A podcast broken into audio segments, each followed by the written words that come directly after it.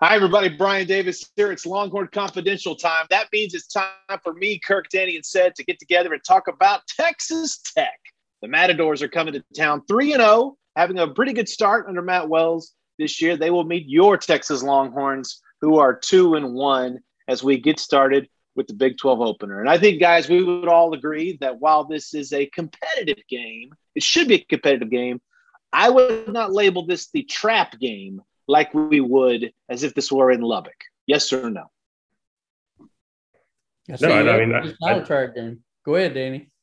I mean, that I think the last couple times that Texas has played at Lubbock, we've all been there. You know, the 2016 when D'Onta ran wild, that was an interception of you know Kris Boyd picking off Patrick Mahomes the end zone to seal it. Then you had you know LJ, you know Lil'Jordan getting his Michael Crabtree moment two years ago, and then last year was the the overtime shootouts. I mean, it seems like whenever Texas and te- Tech get together in Lubbock, it's uh it's crazy. But you know, last time you know Tech came down to Austin, that was not a competitive game. I think we were you know pretty much riding our stories at, at halftime at that one. So I would uh you know if this was a road game, we may have a little bit more to talk about, but. You know, I, I, I think Texas is a favorite for a reason since this one's in Austin.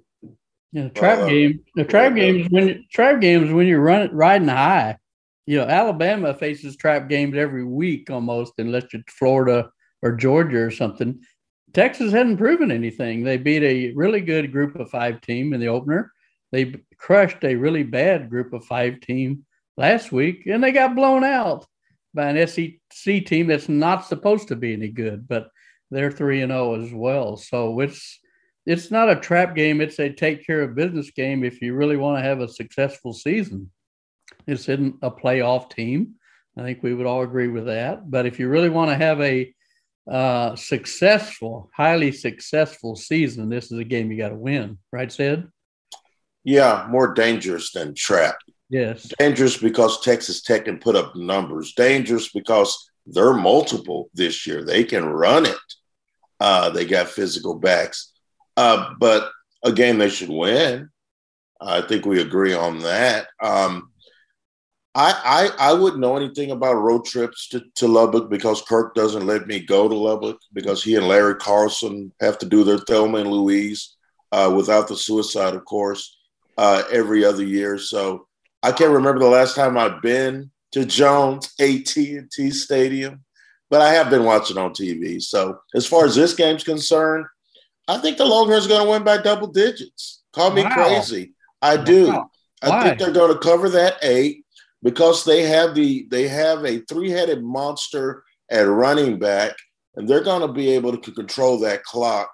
And I still don't think Casey Thompson and Jordan Whittington have have gotten the right hookup chemistry right. And I think that's coming. I think I think it's going to all come together this weekend. Well, Texas Tech defense is a whole lot better. They've got a lot of veterans over there. Uh, Ced and I did our podcast that uh, dropped today as well, and you know it's a it's a program that's got 22 transfers, uh, most of them from Power Five uh, programs like A and M, TCU, Michigan State. You know, some. You still got to get that to meld together, Doug. You act like you could just throw 22 ingredients in a cake and it's automatically going to taste good. You got to know what little intricacies to, to make it work. So I they played well, but Stephen F. Austin, really? Neither team is one really big against named teams. They beat Florida International. They held off Stephen F. Austin on a fourth down stop or could have lost it. Neither one of these is a great team. Why, but why aren't these 22 transfers blowing people out? You act like it's going to be, you know, it's automatically great. Didn't didn't ooh la la or whatever Louisiana have 20 starters back, and they still got blown out by 20 points. So does that really matter if you're not playing well? Well, they are playing well. They're three and zero, oh, right, Brian? Well, that's what the notes tell me. Your your problems will not be solved in the transfer portal. I'm a firm, firm believer that I feel like uh, you know college football. You got to recruit, get freshman players, and you got to coach them up and develop them and turn them in your turn them in your own. Um, I, you know, guys, I'm really my whole thing is I when I asked Sark about this today, and we'll, we we should talk about Sarkisian's uh, availability here on Thursday. Um, but to me, I, I think it kind of helps him to some degree, him and the staff, that they're not burdened down with um, any recent history, uh, recency bias with these guys. You know, they they don't they don't really know anything about Texas Tech and tortillas. They don't know that what Gary Patterson is what seven and two against Texas. They you know uh, to to them Oklahoma will be uh, a new experience as well, and so I, I think it actually helps Texas in this case that um, that that it that that this coaching staff is coming at it with a totally clean slate.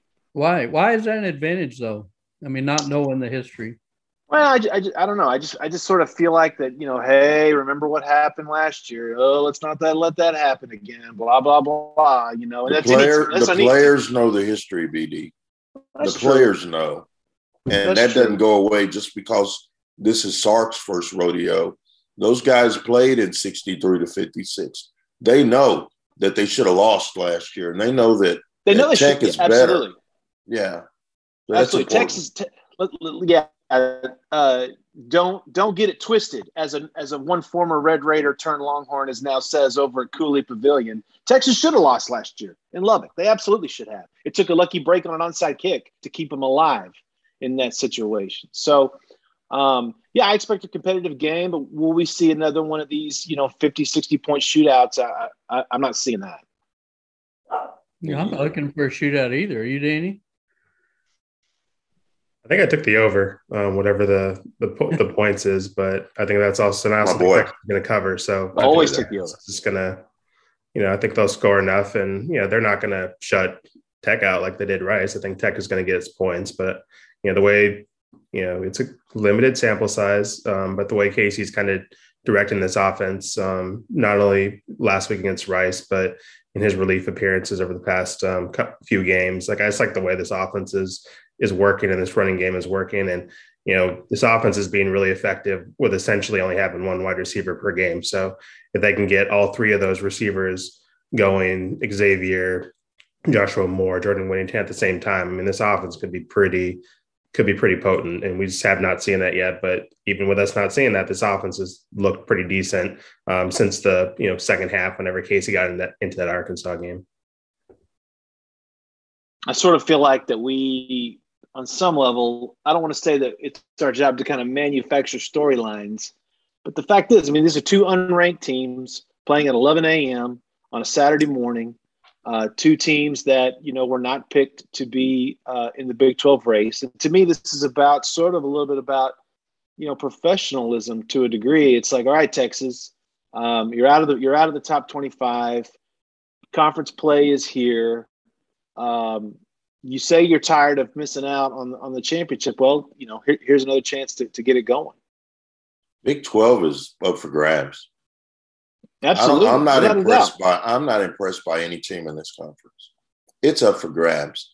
And the winner of this team should be emboldened to move forward and and and knowing that they still get OU and knowing they still get Iowa State, who are still the two favorites to, to meet in Jerry World. So I I think this is like a winner take all match between these two. The loser, uh, it's going to be rough for the loser after this because they know they still have better teams than they just lost to coming up. So I'm I'm I'm excited about the desperation factor that's going to go into this game. And I think right now I think I have it like 45-35, but I'm feeling more more like 35-24. So I think I'm gonna I'm gonna I'm gonna go with like a 35-24 win for Texas. Um, I don't know what the over under is, but I think it's kind of close to that late 50s number. So yeah, there's going to be points scored. It's just not going to be uh, a wild, raucous game like last season. I don't know if it's up for grabs or not. I mean, after last year, OU starts 0 2, starts 0 2 in the conference, and breezes right through, wins the league again for what the 80, 89th time in a row. So I don't think it's up for grabs until we there's a stake in Oklahoma's heart because they run things, they own this conference, and they have for a better part of a decade. So, uh, but yeah, I mean, they look, they don't look, uh, they look vulnerable. I'd agree. Said they they don't look like the all powerful Oklahoma top five teams. We're a CFP legitimate contender. They still have that to prove. You're absolutely right about that. And as far as if Texas loses this game, I'm not going to say the season is over, but two losses in your first four games, expectations, whew, you know, it just really goes to the basement if they lose this. Yeah. I like that. bum, ba, bum. I mean, don't, don't you guys agree? If you start this season, the so ex, high expectations, two and two, you haven't gone to Fort Worth, you haven't played Oklahoma, you haven't gone to Iowa State, West Virginia, any of those places. If you if you told if you told me that this team is two and two on Sunday, I'd want to know what year it was. Is it 2014? Is it 2015? 2016? Get off 2017? Chuck. Which, Get which year is it? Get off Charlie Strong. Get off Chuck. Is it last year? I Is mean, it last year? I mean, you know, the the air would go so quickly out of the sails of this fan base if they go two and two and lose their first conference game. It's just, oh my goodness, you know, the interest in this season. It'd be like, but see, okay, but see, is Chris Beard's first game? but see to me, but see like. to me that that's that's where the opportunity in this thing is to spin it forward. I mean, I think Ced is exactly right. I mean, this this I don't want to say the league is nothing, but it's definitely down. I mean, Oklahoma has had a major struggle uh, in in some of the in some of their games thus far. Um, Iowa State and Brock Purdy have gotten off to a got off to a rocky start. There's no question about it. So it's like who's going to do it? Who's going to step forward? But I'm but I'm with Kirk. You got you got to kill the king uh, before before anybody can can take away Oklahoma's crown. So uh, you get some momentum going this week. Then you got then you go to Fort Worth. Um, then bang, you're and then bang, you're in the Cotton Bowl and you're and you're ready to take on Oklahoma at that point. I'd be interested in what you guys think about, you know, breakout performances. I'm ready for to see Joshua Moore. I don't know where he went, but he's got three catches in three games and didn't have one against Arkansas. So I'm, you know, I think they're going to need somebody like him because you know if I'm a defense, I'm starting to clamp down on Xavier Worthy and obviously uh, Whittington in the slot. But uh, I, I just wonder where Joshua Moore is, and I'm curious who you who you guys are looking for to maybe step up and break out this season. Danny, Oh. Can we give some love to the the big guys? I mean, you know, the Joshua Moore thing is is a concern if you're a Texas fan, um, just because of how good he was for this team last year. But once again, Texas has yet to have a game where it's had more than one receiver have a good game. I mean, there's Jordan the first week, nobody in Arkansas, and then Xavier last week. So it's not like you know Joshua Moore has been on an island. They've kind of disappointed the, the receiving core as a whole week to week, and you know maybe that's just something. You know, there's two quarterbacks who are trying to get things figured out, and that's coming. But you know, this offensive line, we've talked about it enough. We kind of just need a solid performance by them against someone who isn't Rice. Because even the Rice game, you know, Casey almost got murdered on a play because of a, a, a owl who was kind of left uh, left open to, to to to run up the middle. And you know, this is a Big 12 defense. This is what you're going to see the rest of the season. And this offensive line has been pretty maligned the entire year. And people have been clamoring for Hayden Conner. They've been clamoring for Andrej Karic to kind of see what those young guys can do. So these older guys, you know, want to keep their jobs and want to show all of us at home, not on the football field, that you know they that they're you know that they should have those those those starting spots. I mean, this is a good good chance to prove it against an improved Tech team. I think they're ranked 98th in passing. I agree with you, Danny. Cedric, who are you looking for to kind of make their presence felt? Those big boys up front on the other side of the line, they were they they got pumped in Mhm. Fayetteville, and uh, shutting out Rice doesn't do it for me. Doesn't get me there. I need to see them do it against a quality offense, and this is a quality offense. So, um, snacks, T'Vondre Sweat, those guys need Kobe to Dunn. show up. Alfred, those guys need to show up this week and show out. And can they get after Tyler Shough? Can they push him off his spots? Can can they stand up against these physical running backs? Um, that those are the things that that that are going to be uh, big in my mind early on in that game because we'll know in within the first ten minutes if Tech can run it on them or not, or if these corners can cover, or if Texas can get generate a pass rush. So I think I think this this game's going to be won by the better front seven on either team on defense. But let's let's hit some uh, two quick notables here uh, that came out of Sark's uh, Thursday availability. Number one, injury update. No real no real uh, notable additions to the injury report other than Troy Omeire, the receiver that everybody is dying to see on the field, is still out with a knee injury. When in, when it initially happened, Uh, Sarkisian told us it was probably going to be about three to four weeks, maybe. Um, and I think now we are going into the fourth week. So hopefully, uh, you know, Troy can get get it going, maybe get back for Oklahoma and, and be back for the second half of the season. Also, too, uh, Danny asked probably the best question of the day in terms of when uh, will he, when will coach evaluate um, red shirts? And the key is, and the key on that is Hudson Card. So, Danny, why don't you tell the folks why it's so important for them to kind of make a decision on that here at Game Four? Also, with the new NCAA rule, which is a couple years old now, but you, you get four games, and after the fourth game, you can you know preserve a red shirt and you know sit out the rest of the year and you know preserve that red shirt to be used later on in the season. And obviously, Hudson has played in three games. This would be his fourth, and Texas would need to make a decision. You know whether or not they want to keep him because he is the team's holder. They, you know, he's still holding down That's that huge. job, That's huge. and um, they're, you know, you know, still planning, I guess, playing him a little bit in spot duty or backup backup duty um, if if Steve sees you know fit to throw him out there. So you know, the question is, you know, do you want to? Because technically he is a redshirt freshman, but last year because of the COVID relief, he's not. I mean, it's a whole thing. They could still use that four year rule on him this year, but that would also they'd be banking on him being at Texas for six years if they did that. Maybe that's just not you know in the cards with a with a four star quarterback. You don't expect him to be here here that long. It may be different for a receiver or or, a defensive back, but for a quarterback, that's a little bit much. So you know, Steve seems pretty intent on keeping Hudson as his as his holder and having him as the as the backup quarterback or you know quarterback that gives him a, diff, a different look. And it doesn't seem like they are planning on redshirting him or you know pulling him from those duties because of that four game rule. There may be other players that they have to use that on, but Hudson Card does not seem to be one of those players. Well, he's talked about how important the backup quarterback is and how he's going to play him. So, you know, that, I think that's a foregone conclusion. The one I worry about or wonder about is Ja'Tavion Sanders. Where is he? And is he saving him for maybe four games more critical down the road?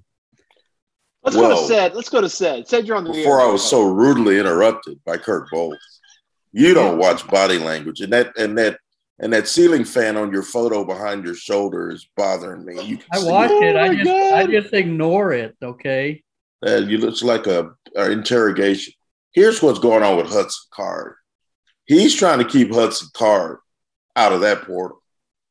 He don't want Hudson getting too antsy over there by himself, sitting there eating tea cakes. He wants Hudson Card engaged because the real truth of the matter, and Daniel hit it right on the head. He's a four-star quarterback, and next season could be his last in college. He could leave. That's three seasons on campus. That's all you got to do to go to the pros. And so he's banking on Hudson developing and maybe winning that job next year and being great, then leaving instead of just leaving right now. So uh, I, I, I think it's a good decision by him to do that. Hudson Card's not going to be on campus for six years. I think his upside's too big. Sarkisian's a good developer of quarterbacks. Hudson Card's going to be a really good quarterback with a chance, with a real good chance to be in the pros. And so he doesn't want to run him off uh, bef- before he gets to reap those benefits. I, I think that uh, this time next year, our conversations about the quarterback position are going to be really different. I, I think, yeah, I, I, I love Casey Thompson, but I think Hudson has a bigger upside. I think he needs him this year. And everything Sark has said is, I need him. We, we're going to need both quarterbacks. He said that since August. So I don't think it's. But so that's much what. But that's what a coach is supposed to say. Coach is supposed to say that. not going to go. I- oh, we really don't. We really don't need Hudson this, This year. is this is to me. Let's To just let him me, hold. I believe me- him. I believe to him. me, He this is already about- two to get through the first three weeks. well, to me, to me, guys, I think this is about what Seth's pointing out is you keep you keep Hudson engaged with this. If you make you, I mean, they can find another holder. There's no doubt about that. But you keep him engaged in the game where he knows he's going to go in at a moment's notice. Hey, always keep your helmet ready because we might score. You never know. Um, so that's that's what that's what they tell these guys on the sideline. So to Seth's point, Hudson Card is not going to be here six years. Uh, keep him on the field, keep him in the game plan, keep him mentally into it because he's going to need to be ready at any moment. I don't think Sark thinks that Casey Thompson has locked down starts the next nine games. I think he's thinking this could go back and forth. I, am taking him at at uh, face value on this. I don't think it's so much keeping him engaged as you know he's he named Hudson Card as starting quarterback. Two games in, nope, you're not my starting quarterback. So I I think there's a chance they could go back to Hudson Card. I think he truly believes, you know, who knows who's starting quarterback in November. That's no way to win. I'm sorry. No, that's no way. not a great team though. Casey started one game in college, one.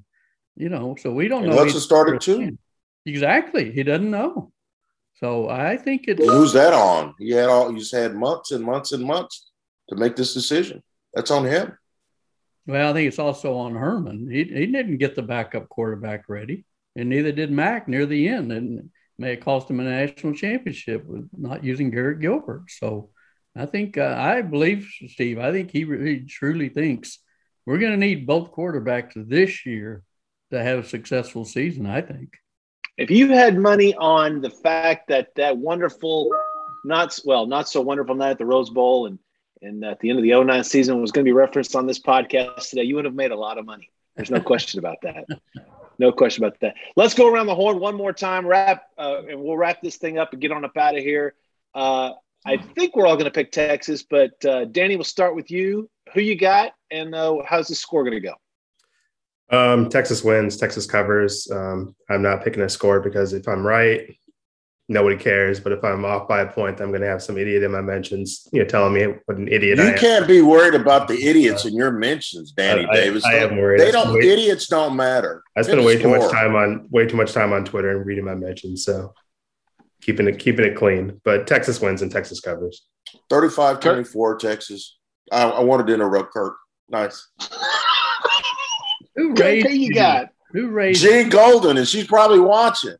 I got Texas 38 24, but I think it's going to be an entertaining game. I won't be surprised if Texas leading, you know, at in the first half or even at halftime. I think I've said, and I still think they're the most improved team in the Big 12. That doesn't make them a great team, but I agree with Danny. I think Texas wins and covers. Texas wins, Texas covers, but it will be four hours, and we will be thanking our lucky stars. It starts at 11 a.m.